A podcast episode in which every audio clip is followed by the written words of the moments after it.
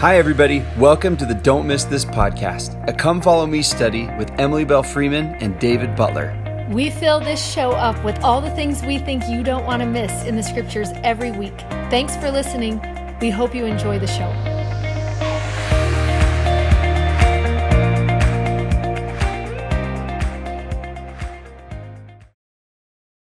Hello, everybody. Welcome. Hi. I'm David Butler. I'm Emily Freeman. This is Don't. You're about to say it at the same time. don't miss this. Today we're doing Matthew 14 and 15, Mark 6 and 7, and John 4 and 5. Is it 4 and 5? Did I get that wrong? No, I think it is. Yeah. And here's the thing we say this every time, but this is true again. We are going to be talking in our fastest voices that we even own because that is how many good lessons there are in this part. Oh, and did we want to say something about Easter Yeah. to start off? I forgot. Yeah. Okay.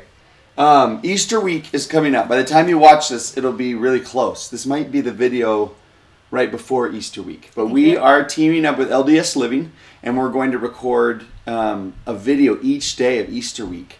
Um, it's a story, a short story, and an activity of people who were witnesses of the first resurrection. Yep, there'll be about five minutes, so don't panic that we're going to take your whole night for six nights Yeah. in a row. And um, what we're going to do in Come Follow Me, you'll see there are two ideas for the Easter lesson.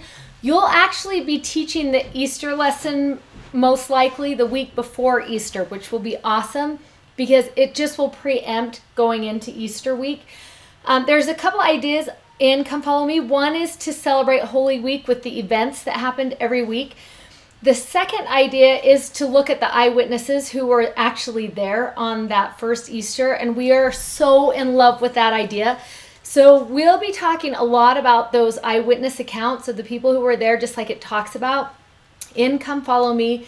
And then we will um, be doing six of the people, one a night, um, all the days leading up till Easter. We're going to give you a list of supplies that you will need to have ready if you want to do the family activity for every single night. They're super fun. By the Easy, time you get to the end of the week, your house is decorated with um, all sorts of decorations that are just Christ centered. Right. Um, so it's going to be so fun. We'll give you more tips on that, but um, In the newsletter. in the newsletter. So just go back to the newsletter. The newsletter is at emilybellefreeman.com.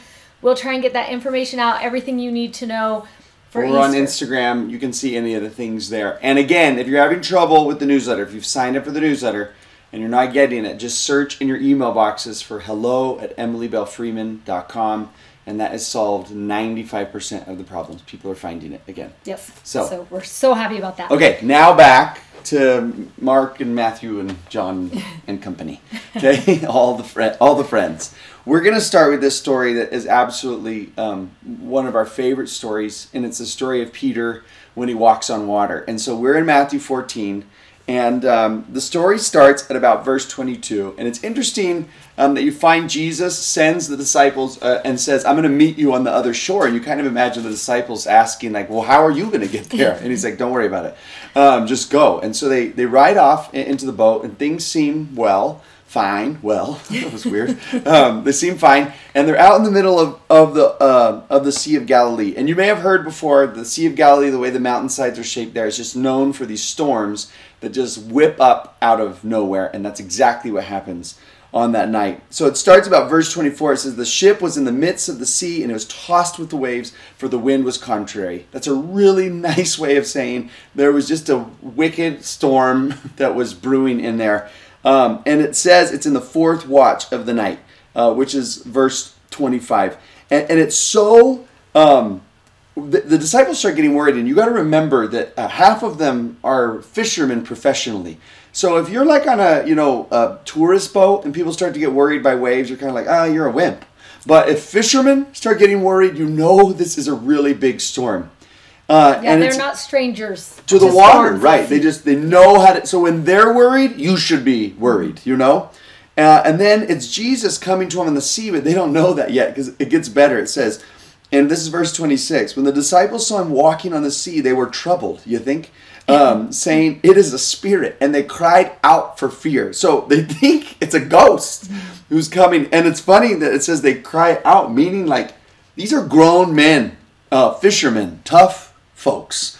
and they are like it's that guttural, you know, like no, it's like he's coming, like it's already been stormy. They've been rowing all night long. They're exhausted, and now there is a ghost coming to get them on the water. And then all of a sudden they hear this line: "Be of good cheer." Um, it is I, right? And they recognize the voice, and that's such a funny thing to say in the middle of that storm. And speaking of the fact that it's the middle of the storm, I thought about this yesterday that um, Jesus has already shown that he can calm storms, but for some reason he leaves that one uh, windy and wild. Yeah, that's Uh, true. while, while he's walking. So it's not this smooth glass sea that he's walking on. It is wavy and windy and wild. And why why didn't he calm it? Maybe because of the lessons that he's gonna that he's gonna teach.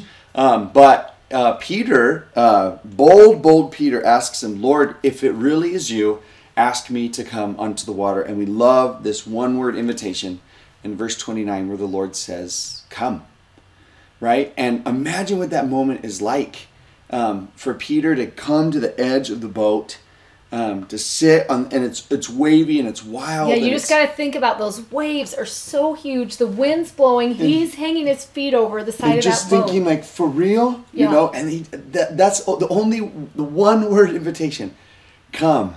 And Peter has to be the one to step out of the boat. Now the thing is, is fishermen belong in boats. That's where they belong. They don't belong out in the water. And this line we love so much, we feel like someone should have added an exclamation point uh, in there in verse 29 when Peter was come down out of the ship. And man, that's a big step out. Mm-hmm. You thought Neil Armstrong's step was big. You know, this is a big one. Yeah. That first step out of the boat. And Peter never would have known he could walk on water had he not taken that step. But it says right there, and uh, when Peter was come down out of the ship, he walked on the water. Exclamation point. Yeah, don't you want an exclamation mark right there? And sometimes we forget about that. Peter walked on water. He he did it. Yeah. He really did. And, and we and we always tell the story in the sinking part, you know. Yeah. We're like, we know that's going to happen. Spoiler alert! I just gave it away. He's going to sink.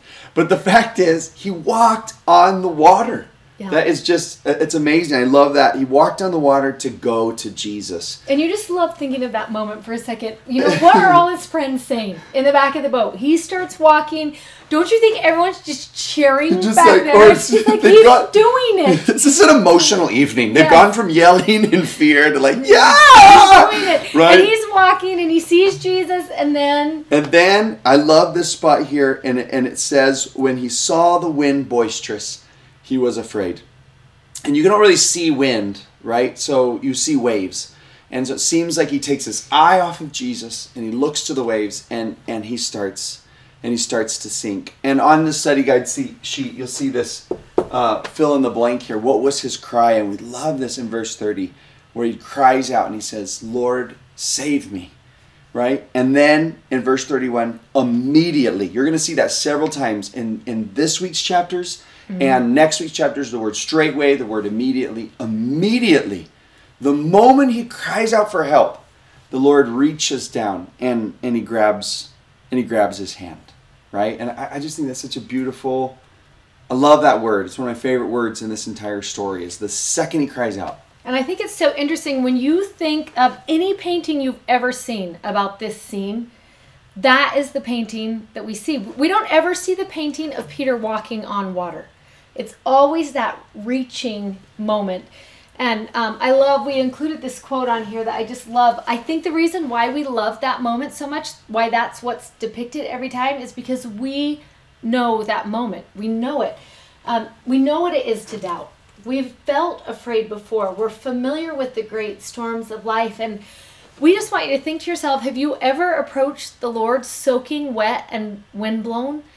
Um, well, I feel like we know those moments so well Mm. yeah. that that's the part of the story that we, we Reson- yeah, you just resonate with it. Yeah. And again, like it's just interesting that it's like um, how simple that was. How simple a one-word invitation. Jesus says, "Come," and then the, that one word rescue. uh, You know, Mm-hmm. It's so immediately, just right when he cries out, that that happens right away, and uh, and you can expect that. You can expect the moment you cry out for help that there will be an immediate. We don't know what it will look like Yeah. or how it will be. But what's so interesting about this story is when you think about it, in that time of Peter's trouble, uh, when Peter is in the storm, where was the Lord? And the answer is he well, was. you have to say, where could he have been? Yeah, he He could could have have been, been on the land or in the boat, or in the s- boat giving safe instructions. ones. Can you imagine him just giving instructions to Peter? This is what um, you're going to do. And he wasn't. Right. He, wa- was within reach, right there, out on the yeah, water. in the water. and it's just so interesting. It's so interesting. Like the the imagery there is, in order to come closer to Him, Peter needed to step out of the boat. And sometimes, you know, the Lord gives us that same invitation. You might think in your life, how is He saying to you, "Come"? What kind of step out of the boat mm-hmm. invitations is He giving to you right now?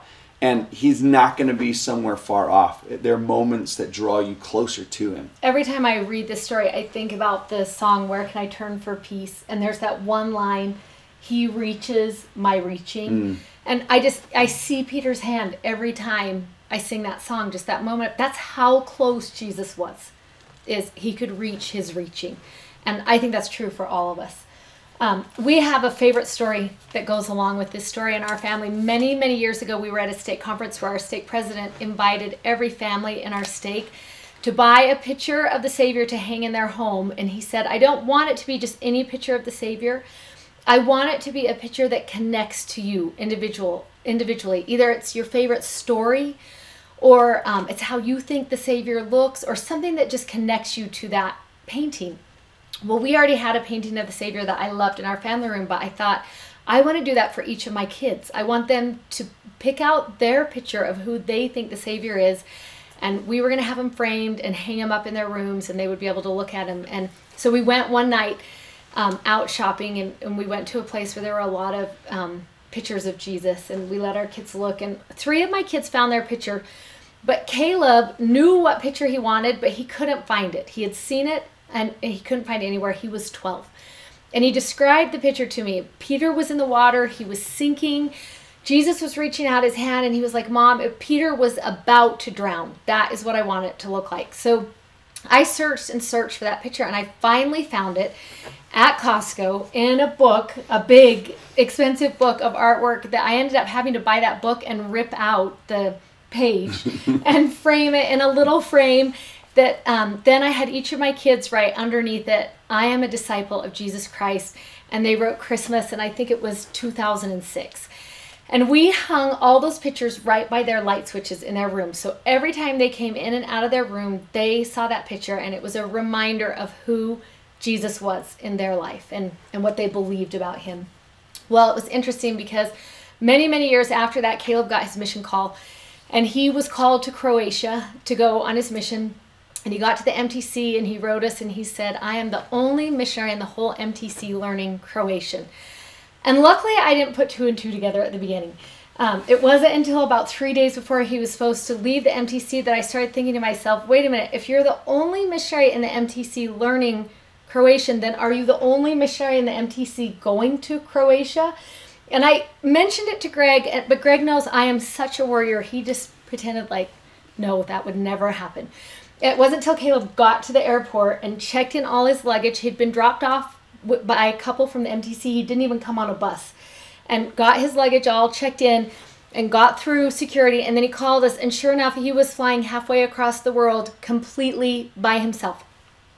We have flown to California before. That's it. I went into pure panic, everybody. I don't know if you know this, but there is a little thing on Google that you can search someone's plane number and you can actually watch a mhm. simulation of the flight flying all the way across the world. I woke up every hour and a half through the night just to make sure the plane was still in the sky. Where was it? He landed in France for a minute, called us. He actually got lost and locked in a part of the airport in France. And it- I mean, the whole time I like can barely even stand it. Just please bless Caleb's going to get to Croatia. And he finally he gets there. His mission president and his wife came and picked him up at the airport. And Caleb wrote home that next week on um, P Day. If you have missionaries, you know you just live for that first letter that says, I'm here, I made it, people like me, I can communicate a little bit, just all that. And then he tells us this story how his mission president had come and picked him up at the airport and taken him to a zone conference that was happening in Croatia and how he had introduced Caleb to all the missionaries and everyone went around and and talked a little bit. And then he had Caleb bear his testimony in Croatian. And then he turned to the missionaries and said, um, when I saw Caleb, when I saw Elder Freeman coming out of the doors of that airport all by himself, it reminded me of Peter walking on water to go to the Lord. And I just started crying. I thought to myself, you know what? That mission president doesn't know that that's the picture that hung above Caleb's light switch for his entire life. But the Lord did. And it was a reminder that the Lord was going to be there and with him on his mission. When I turned to the Come Follow Me manual, and this was the picture in here, oh, I just thought of that story immediately because this is Caleb's picture right here. This is the picture that hung by his light switch for his whole life. And every time I see this picture, I just remember that about the Lord. He reaches our reaching. Even if we're halfway across the world, the Lord is going to meet us there. Right. He will be there with you, waiting, right? Yep, just waiting. Where he was, is out on the water, waiting Yep. for him to come. So we can, the, I mean, the invitation there is that when Jesus asks us to come, you can expect that he will be there with us, Yep. right? Yep, just within reach. That's the lesson we learned from Peter's story. Okay, the next story we're going to go to is the mother who um, came um, seeking for healing. This is in Matthew 15. The story's also found in Mark 7, either of those places, and both of them are so good.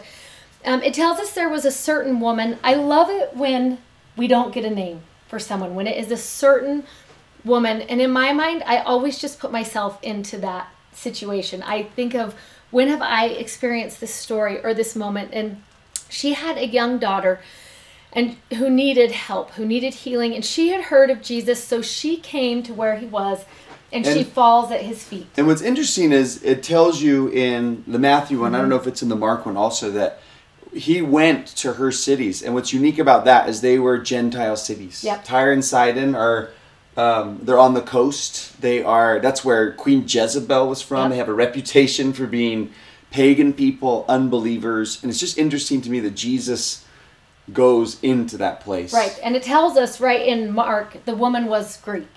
So she's not Jewish. She's not part of the culture. She's not part of the religion, but she's heard about this man named Jesus. So she goes to where he is, and Jesus says to her, Let the children first be filled, for it is not meet to take the children's bread and cast it to the dogs. Um, I've heard this story taught a million different ways. People always wonder about that verse of scripture. And they wonder if he was being rude um, or if the comment was um, Racist towards Yeah. her or, or just unkind toward her. And when I think of Jesus, that is not the Jesus who I am familiar with. And so, as I had studied this um, story for a long time, I started thinking to myself, what is he trying to teach that woman the difference between a child and a dog? What is the difference there? And, and I tried to think through in my own. Um, we talked a little bit about in the culture at that time, the order that people would eat would be parents, then, the kids, children, then and then the animals got everything else. So there was an order um, that you received things. But as I read it, I also thought to myself, you know, um, there is a moment when you wonder what, why has she come and what has she come for? It's almost as if Jesus is saying to her, what is the intention of your heart right now? That's what I need to know. And um, when you look at a child compared to a dog and what they're capable of understanding, in my mind, when I read it, I think it was almost as if he was asking to her, Are you a believer or a beggar? Do you know what it is you come seeking for? And do you come with faith? Do you come with belief? Or have you just heard that everybody else is getting something and you want some of what everyone else is getting?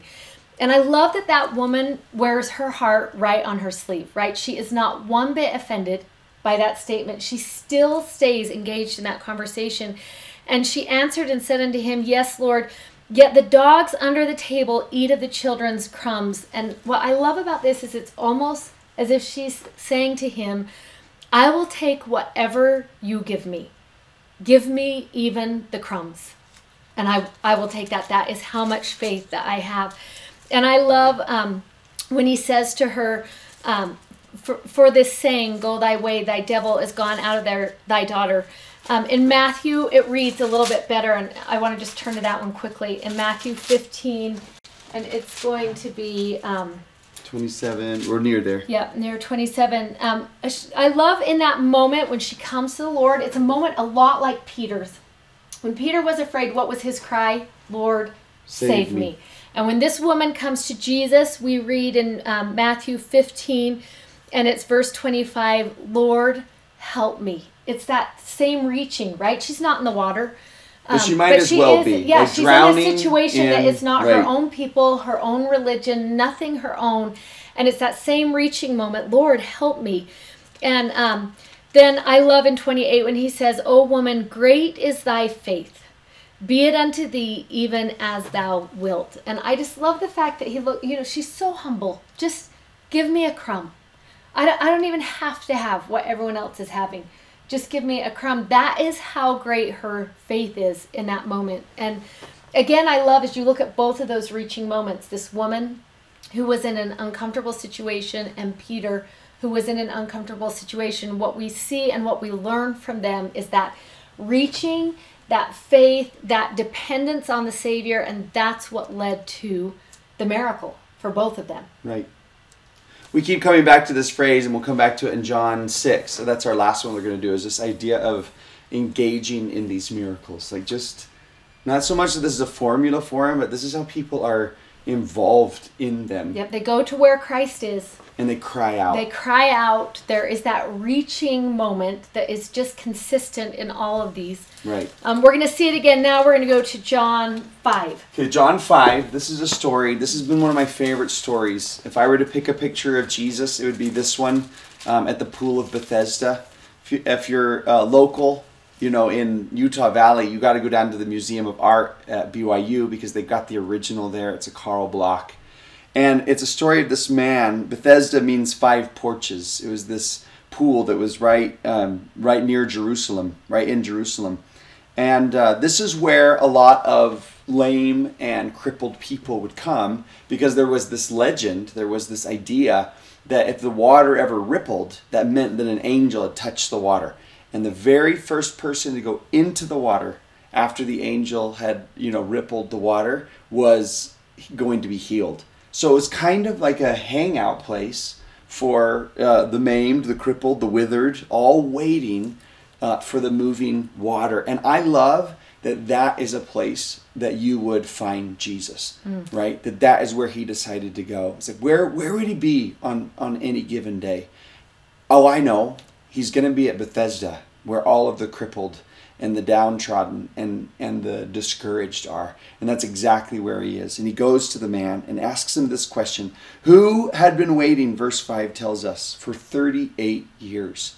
Um, I just turned 38 this year, and, and I read that and I think that's my whole life. That is my whole lifetime that he has been waiting uh, to be healed. And Jesus asks him in verse 6 uh, Wilt thou be made whole? You know, will do you want to be made whole? Will you choose to be made whole? And I love them. I love the guy's response. He says, "I I would love to, but I don't have anyone to help me.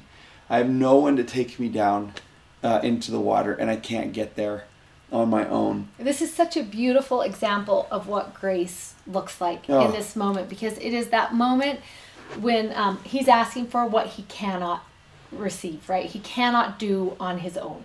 Zero percent. Yeah. Right. I don't. I have no help. I have no chances. I have no. Yeah, there's nothing he can do. Right. And so, uh, eh, so Jesus saith unto him, it says um, in verse 8, it's one of my favorite verses. He says, Rise, take up thy bed, and walk. And, and verse 9, and immediately the man was made whole, and he took up his bed, and he walked. You know? And I have always loved that phrase. Um, two phrases there. One, rise, right? Come up out of this place that you have been in. Come up out of the struggle that you've been buried by. Rise and then take up your bed and walk.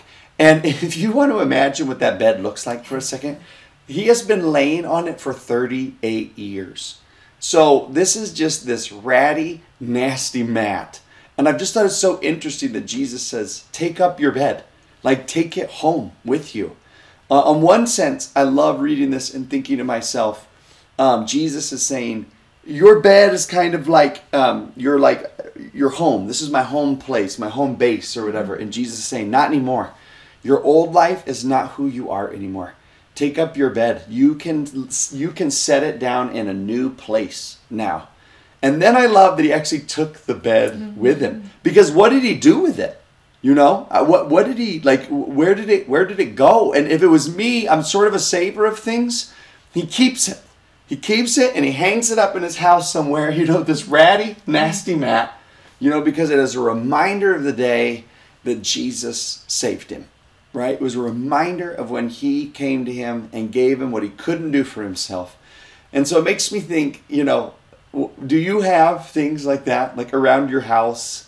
Written in journals of, of memories of like, man, if someone were to see it, like, hey, tell, tell me about that. You know, can you imagine it's on his wall and people come over for dinner, you know, and they're like, Jim, what what's on your wall? And the kids are like, oh no, dad, please, you know. He's going to tell the story again. And he's like, I have to tell this story. For 38 years, I waited. I waited and I waited for some man to take me to the water, for some angel to to move the waves. I was waiting for the wrong thing because the day Jesus came, immediately I was made whole. And I think it's so important to point out there, and that word immediately is again in here. Yeah.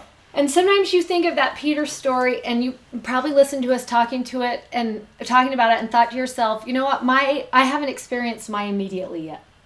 Mm. Um, I I've cried out to the Lord. I've been praying for my miracle, and when is my immediately going to happen? And what I love about this story is for 38 years, it tells us. In fact, we have a spot here where we want you to write down how long did he wait? And there's two verses. One says a long, what is it? A long A long time, time. I feel like, yeah. Yeah, a long time. And the other one says for 38 years. And um, that's sometimes we have to wait the 38 years. We have to wait the long while before that moment. And, and, you see it. You see it also in Peter's story. Our friend Michael Wilcox loves to teach with that Peter story on water that Jesus comes in the fourth watch. That's somewhere around three o'clock in the morning. Mm-hmm. And when he comes, he doesn't calm the waves either. Yeah. You know, he come like they have to wait. So Michael Wilcox likes to call him a fourth watch God. Like, why didn't he come at nine o'clock mm-hmm. at night? You know, why didn't yeah. why didn't Jesus come?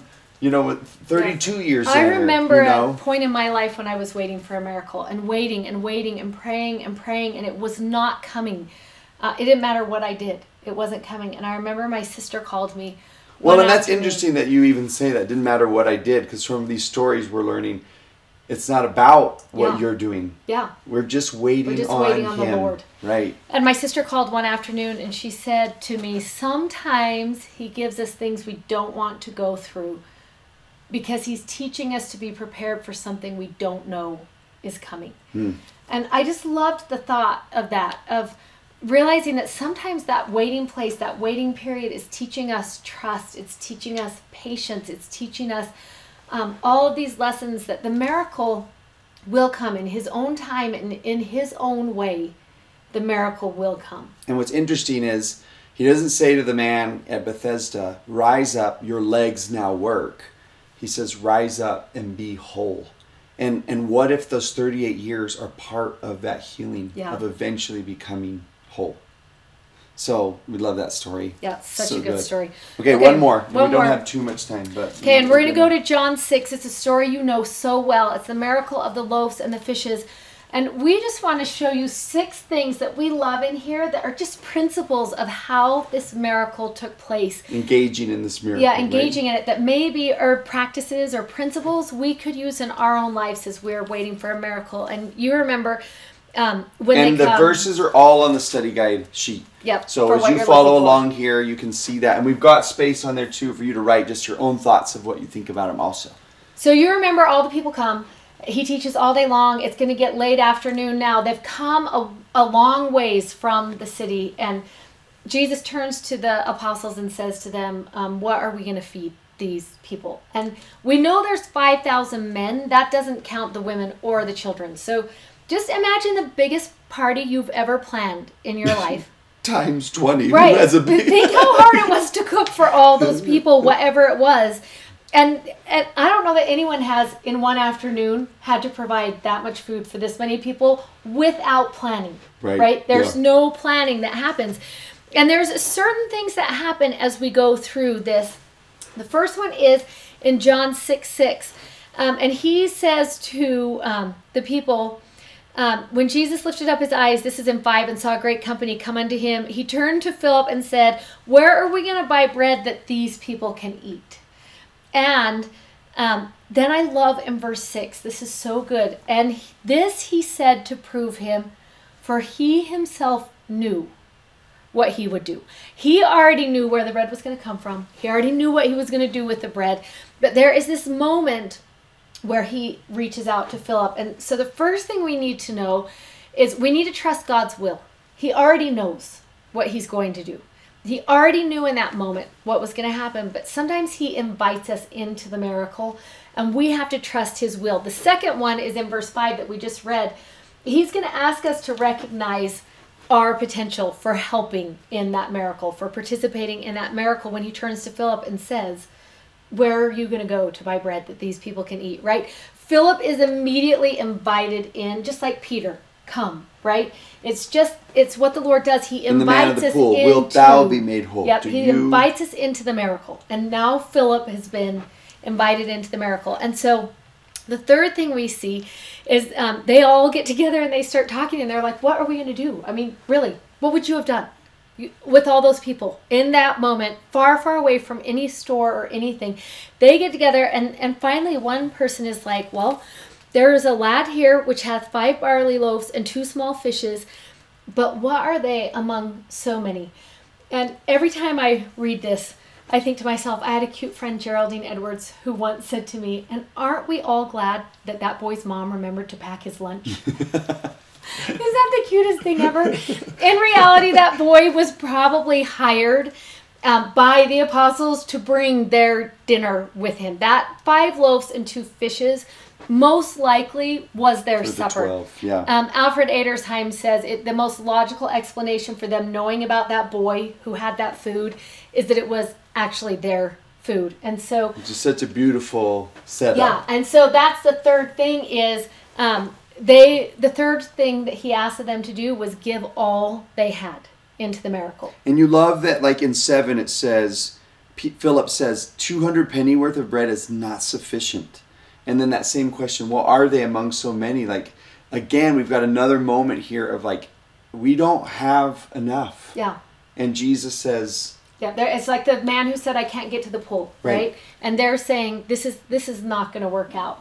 for us, and um, it's so interesting because they they tell Jesus, okay, this is I mean this is our our best. This is what we can offer these five loaves and two fishes. And in verse ten it says, and Jesus said, make the men sit down.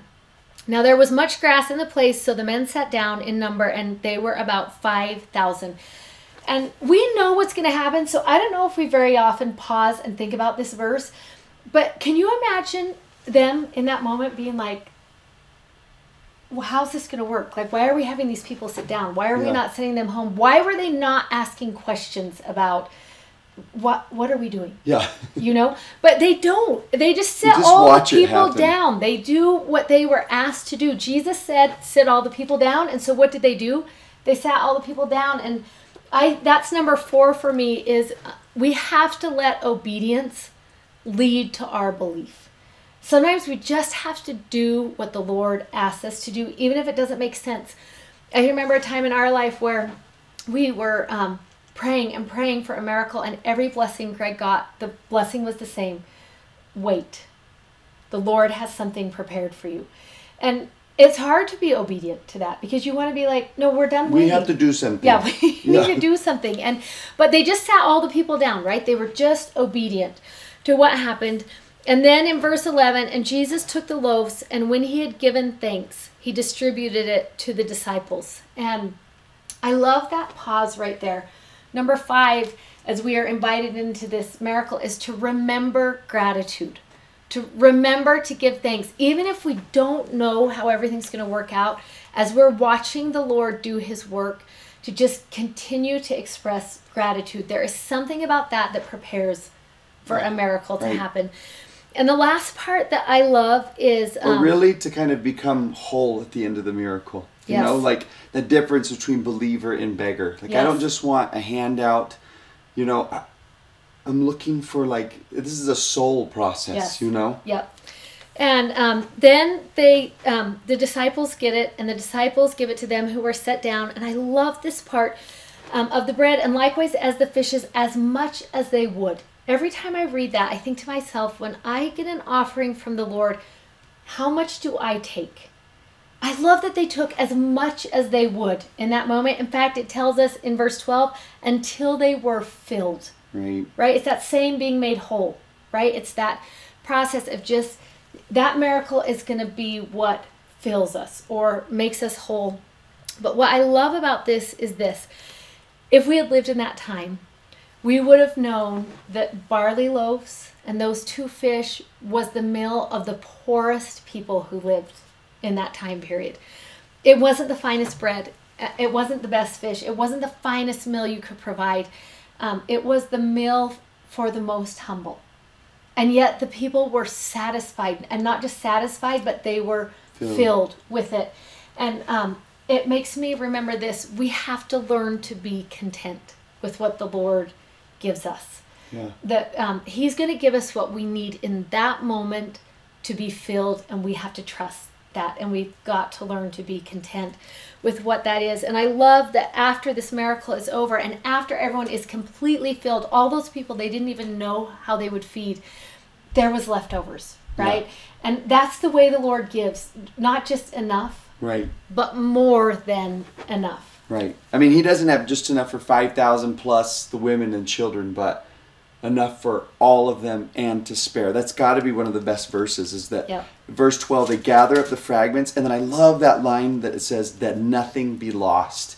And if you go down a little bit farther into the chapter, um, Jesus actually says in verse 39, and this is the Father's will which he hath sent me, that of all which he hath given me I should lose nothing.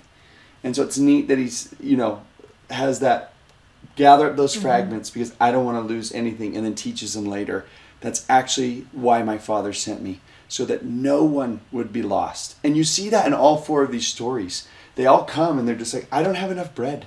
I don't have, I am insufficient. I, I'm, I'm drowning.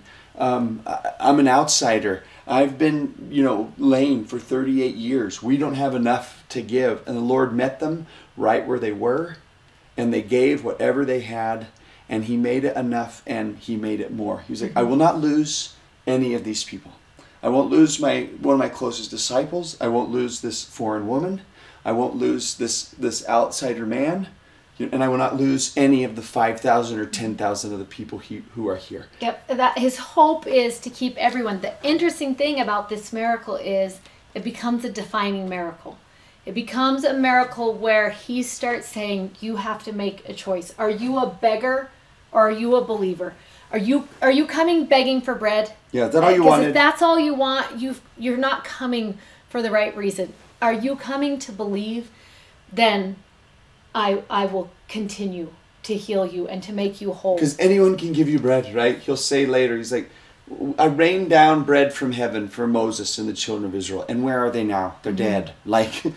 Yeah. f- free bread is not my thing. I, what I have to offer is so much more. And we love how the whole thing ends right here and at 67 through 69 because after he said to him, like, I'm not like a free meal guy. Like, that's Yeah, not don't come I, begging. Right. That's because not. that's not i'm not the answer for that yeah. but and- come believing um, in fact just right above there in 64 it says for jesus knew from the beginning Mm. who they were that believed not and who would betray him right he knew there were going to be people and um, it's from this miracle it tells us in verse 66 from that time many of his disciples went back and walked no more with him this was a defining miracle for the believers and the beggars Which would have just broken his heart, right? Especially after he said, "I the whole reason I came was to lose nobody," right? And then he says to his disciples, "Oh, I love this moment in 67. Will you also go away?"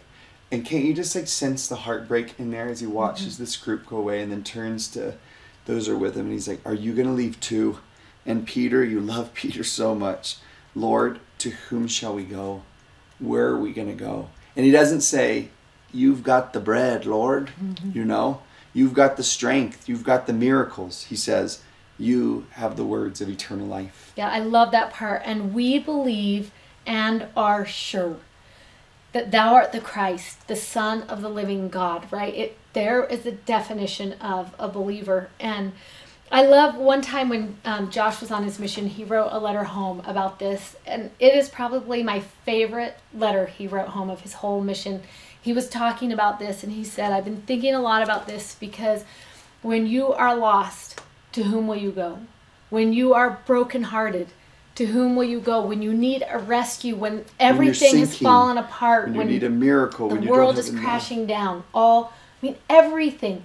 To whom will you go in that moment? And it was the first time that that line had become really personal to me to think, um, I'm going to turn to the, the person I believe in, right? The Son of God, the living Christ. I'm going to turn to Jesus Christ, and where will he be? Within reach. And what does it take out of us? Whatever we have, and to just cry out and help, and and immediately, He'll begin working the miracle. Yeah, So, such a good one. Okay, We'll Yay, see you- that's awesome. We'll See you next you next time. week. This audio was taken from a YouTube video from our YouTube channel. You can find us on YouTube at Don't Miss This. Also, sign up for our newsletter at don'tmissthisstudy.com and you can follow us on Instagram at Emily Belle Freeman and at Mr. Dave Butler. Thanks for listening. Bye.